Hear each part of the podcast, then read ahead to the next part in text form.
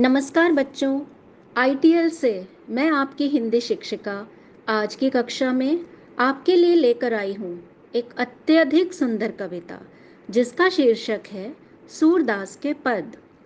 तो इस शीर्षक से आप यह तो समझ ही गए होंगे कि इसके कवि कौन हैं। जी हाँ, बिल्कुल सही अंदाज़ा लगाया आपने, वे हैं सूरदास जी। तो बच्चों, सर्वप्रथम आज हम इन्हीं के बारे में कुछ जानकारी हासिल करते हैं। हिंदी साहित्य में कृष्ण भक्त कवियों में एक शीर्ष स्थान रखने वाले सूरदास जी का स्थान अत्यंत ही महत्वपूर्ण है। इनका जन्म दिल्ली के निकट ब्रज की ओर स्थित सीही नामक ग्राम में सन चौदह सौ अठहत्तर ईस्वी में हुआ था, परंतु कुछ विद्वानों का यह भी मानना है कि उनका जन्म आगरा मथुरा के निकट रुनकता नामक स्थान पर हुआ। इनके द्वारा रचित सूरसागर तथा साहित्य लहरी हिंदी साहित्य की सर्वश्रेष्ठ कृतियां हैं और आपके पाठ्यक्रम में दिए गए दोनों ही पद वात्सल्य रस का सर्वश्रेष्ठ उदाहरण प्रस्तुत करते हैं और साथ ही इन पदों में ब्रज भाषा की मधुरता भी देखने को मिलती है। बच्चों, सूरदास जी के आराध्य श्री कृष्ण थे और उनकी समस्त रचनाएं कृष्ण जी को ही समर्पित हैं। वे जन्मांध अर्थात जन्म से नेत्रहीन थे, परंतु उन्होंने कृष्ण की बाल लीलाओं का इतना सहज तथा प्रभावपूर्ण वर्णन किया है कि इस बात पर विश्वास करना कुछ कठिन सा प्रतीत होता है। एक बालक की सहजता, मनोवैज्ञानिकता व स्वाभाविकता का इतना सुंदर वर्णन किया गया है कि हम यह सोचने पर विवश हो जाते हैं कि एक पुरुष होकर वात्सल्य का ऐसा अभूतपूर्व चित्रण उन्होंने भला किस प्रकार किया होगा। तो बच्चों, अब हम आते हैं अपनी आज की कविता पर। आपकी पाठ्य पुस्तक वसंत के पंद्रहवें पाठ में जो पहला पद दिया गया है उसमें बालक कृष्ण के जीवन और उनके बचपन से जुड़ी एक बहुत ही मज़ेदार घटना का वर्णन है। वे अपनी माता यशोदा जी से किसी बात की शिकायत कर रहे हैं। अब वह शिकायत भला क्या हो सकती है। बच्चों, आप भी अभी छोटे हैं और अक्सर किसी न किसी बात को लेकर आनाकानी करते ही होंगे। जो भी आपके बड़े, आपके माता पिता आपको काम कहते होंगे उनके बारे में कभी ना कभी तो ऐसा होता है ना कि अक्सर बड़ों के द्वारा बताए गए कामों में बच्चों को कुछ काम ऐसे होते हैं जो पसंद नहीं आते। अब बहुत से ऐसे काम हैं, लेकिन उन सब में एक मेजर काम है, वह है दूध पीना। बच्चे अक्सर दूध पीना ही नहीं चाहते। कभी तो वे गमलों को पिला देते हैं, कभी अपने छोटे भाई बहनों को कोई ना कोई लालच देकर दूध दे देते हैं।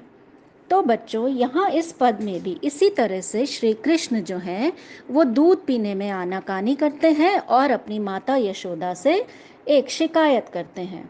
तो मैं सबसे पहले यह पद पढ़ती हूँ आपके सम्मुख। मैया कभी बढ़ेगी चोटी, कितनी बार मोही दूध पियत भई, यह अजहू है छोटी।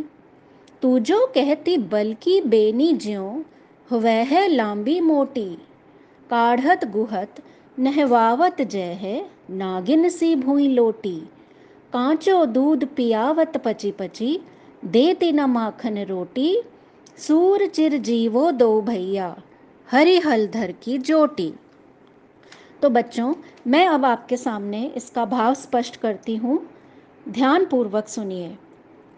कृष्ण जी जो हैं वो यशोदा मैया से कहते हैं, हे मैया मेरी चोटी कब बढ़ेगी, और इतने दिन हो गए हैं मुझे तुम्हारे कहने पर दूध पीते हुए, परंतु मेरी यह चोटी तो आज भी छोटी ही है। अजहू का मतलब अभी भी छोटी है।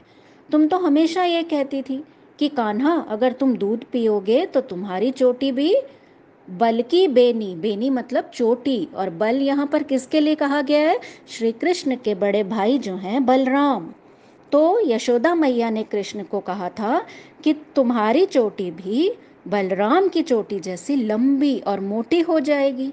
काढ़त गुहत का मतलब जब भी काढ़ते हुए या कंघा करते समय, बाल गूंथते समय और नहाने जाते समय वह जो चोटी है वह नागिन के समान, भूई यानी धरती, भूमि पर, धरती पर जिस तरह से एक नागिन धरती पर डोलती है या लौटने लगती है, उसी तरीके से तुम्हारे लंबे बाल भी जो हैं वो धरती पर लौटने लगेंगे।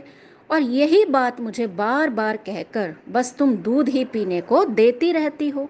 पची पची का मतलब बार बार, और देती ना माखन रोटी। और जो मुझे सबसे ज़्यादा पसंद है, अब आप तो सब जानते ही हैं कि कान्हा जी को तो माखन खाना कितना पसंद था, ठीक है। तो यहाँ पर वो कह रहे हैं कि मुझे तो सबसे ज़्यादा माखन रोटी ही खाना पसंद है, वो तो तुम देती नहीं हो। तो यहाँ पर सूरदास जी कहते हैं कि बालक कृष्ण की ऐसी प्यार भरी, शिकायत भरी बातें सुनकर माँ यशोदा जी उन्हें अपने गले से लगा देती लगा लेती हैं और हरी हलधर की जोटी, जोटी का मतलब होता है जोड़ी, और हलधर, हलधर किसके लिए कहा गया है? बलराम जी के लिए। क्यों? क्योंकि बलराम जी हल को अपने अस्त्र की तरह धारण करते थे, जिस प्रकार कृष्ण जी सुदर्शन चक्र धारण किया करते थे।